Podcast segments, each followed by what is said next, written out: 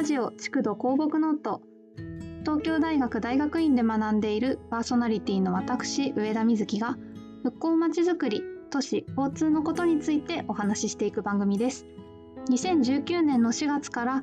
愛媛県今治市のコミュニティ FM ラジオバリバリにて放送されています。復興現場の声を交えつつ皆さんのいつもの暮らしの中で自分の街のこと防災のこと事前復興のことを考えるきっかけになればいいなと思いながらお届けします。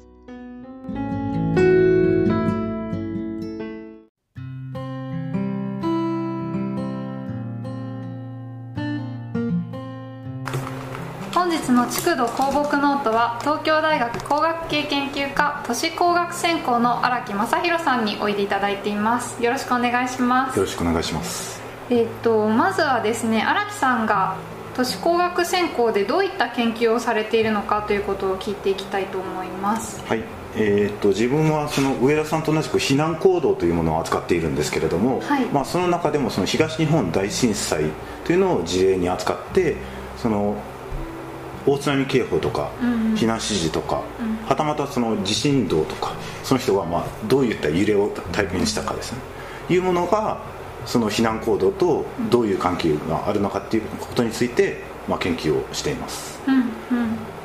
今回は、えっと災害を同じくテーマとしているということで荒木さんの方からいくつかテーマを頂いただいていて、えっと一つ目がしん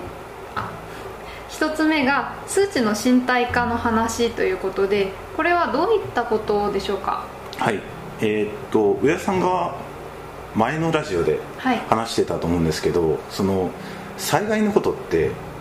極めて確率が低くてまあ時間をもって分かりにくい。うん。こういう被害がありましたっていうことがあってから、まああの時ああしてればよかったなとか、うん。いうことを話すことはまだできるんですけれども、その起こる前まあ、事前復興とよく言われているように起こる前に何かしらの対処をしなければいけないのに、その災害のことを、まあ、リアリティを持って想像ができない。っていうことが、まあ、大きな問題だと思っています、でそういう時にまあじゃあどうすればいいのかという話になると思うんですけど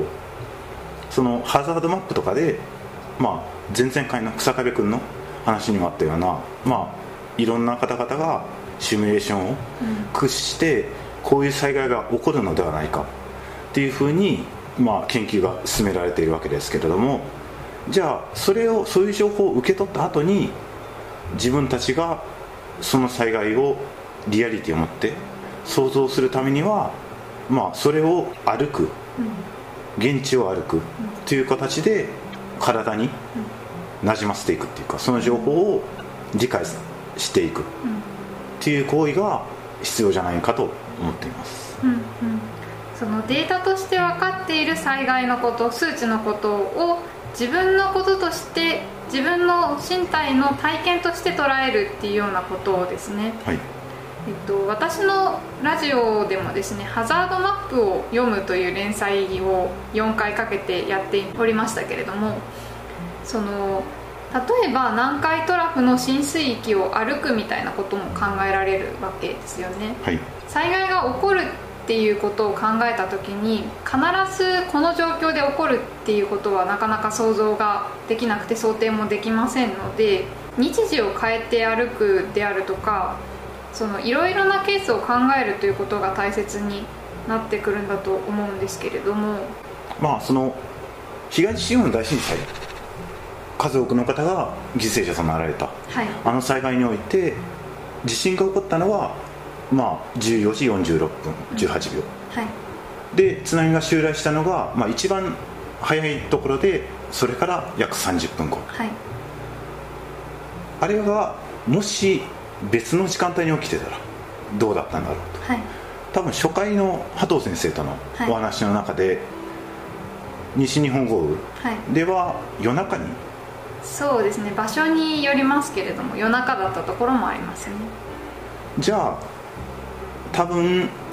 その豪雨が降ったっていうのが朝方だったりうん。昼間だったりしたら避難行動っていうのも多分大きく変わる。うん。災害っていうのはいつ起こるかわからないのでもものですからそのいろんなケースを想定してみる。っていったことがまず第一に必要になるんではないかと、まあ、思っています、でそのまあ歩くっていう行為なんですけど、まあ、じ自分たちって多分その自分の街っていうのは暮らしてるからうん。住んでるから知っているうん。というふうに多分思ってるんですよね。うんただし、まあ、自分も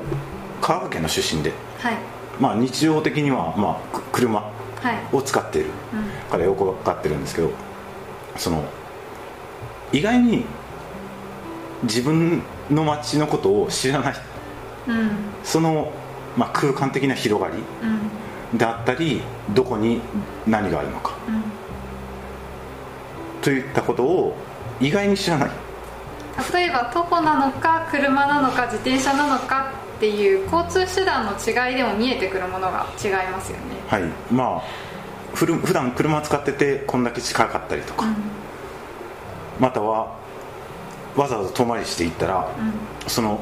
具体的な距離っていうのは分かってないように見える、まあ、分からないことが多いんですけど実際に歩いてみたら意外と近かったりとか。うんうん。でも歩いたらあここまでは到達できないなとか、うん。ちょっと大変だなとか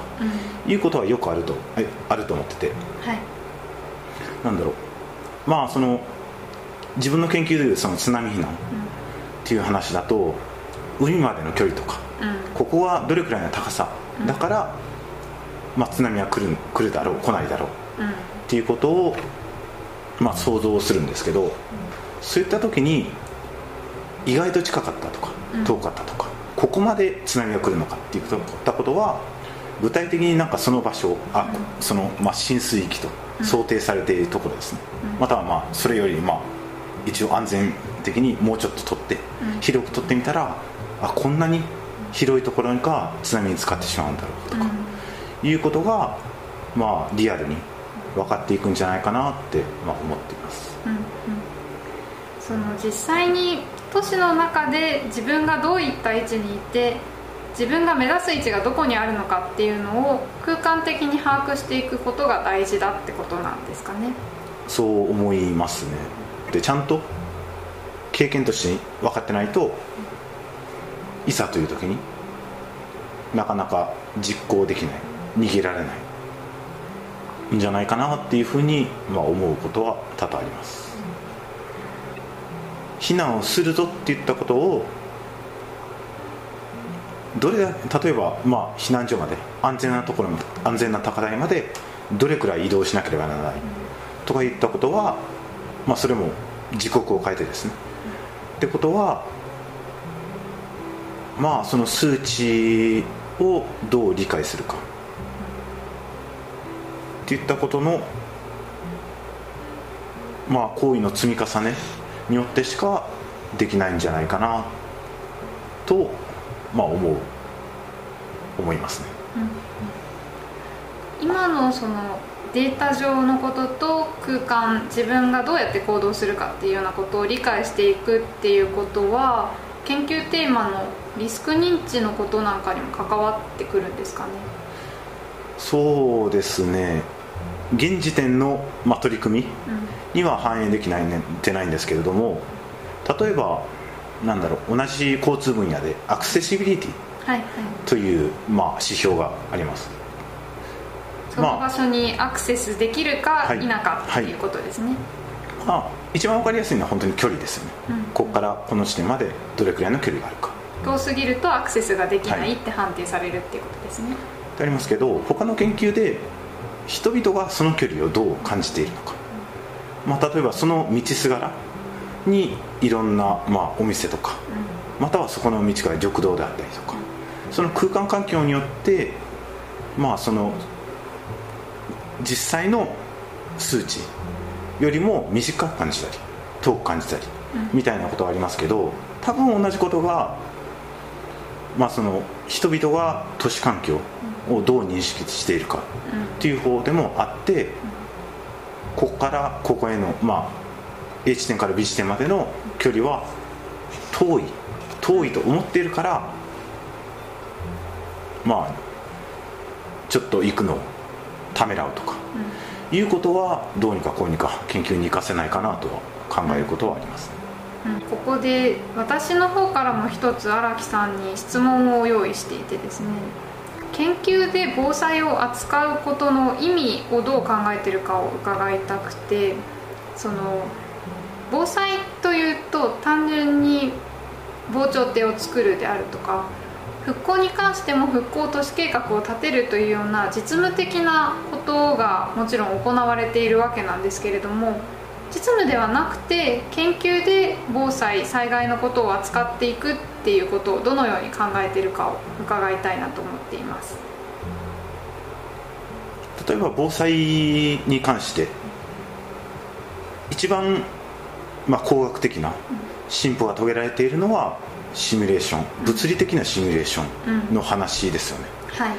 前回、まあ、久坂部君が、まあ、その彼は液状化のシミュレーションでしたっけ？えっと、地震動のシミュレーションです。ね、まあ、それに伴う地盤上の建物の状態なんかも将来的にはシミュレーションしていきたいということでしたけれども。そういうまあ物理的な地震動だったり、はい、またはまあ地盤条件の変化だったりみたいな研究は、まあ、先人の研究者の方々が蓄積を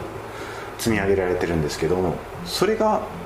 具体的に人々の行動にどう影響するのかだったり災害時の人々の行動っていうのはどういうふうに、まあ、発言するんだろうといったことは、まあ、なかなか難しいトピックだなとは思っています、まあ、難しいからこそそもそも研究自体があまり多くない。じゃあまあ一つはそういう研究を、まあ、分かる限りの、得られるデータの中でやっていくっていう、まあ、必要性っていうのは、まあ、あるあります、ね、理学的な現象自体を明らかにするという研究とやはり私たちが所属するような工学的な研究というんですかね。応用的な部分の研究っていうのは少し変わってくるようにも思うんですけれども。そうですね。ただ現在の、まあ、復興計画っていうものがどういう根拠に基づいて行われているかっていったところにまあ知見が足りてないなと思うことはよく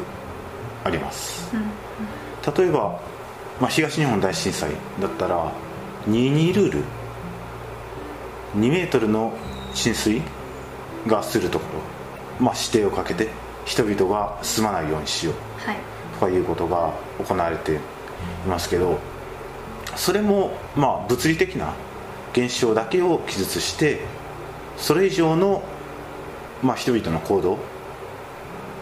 なりの観点を踏まえた計画ではなかなかない、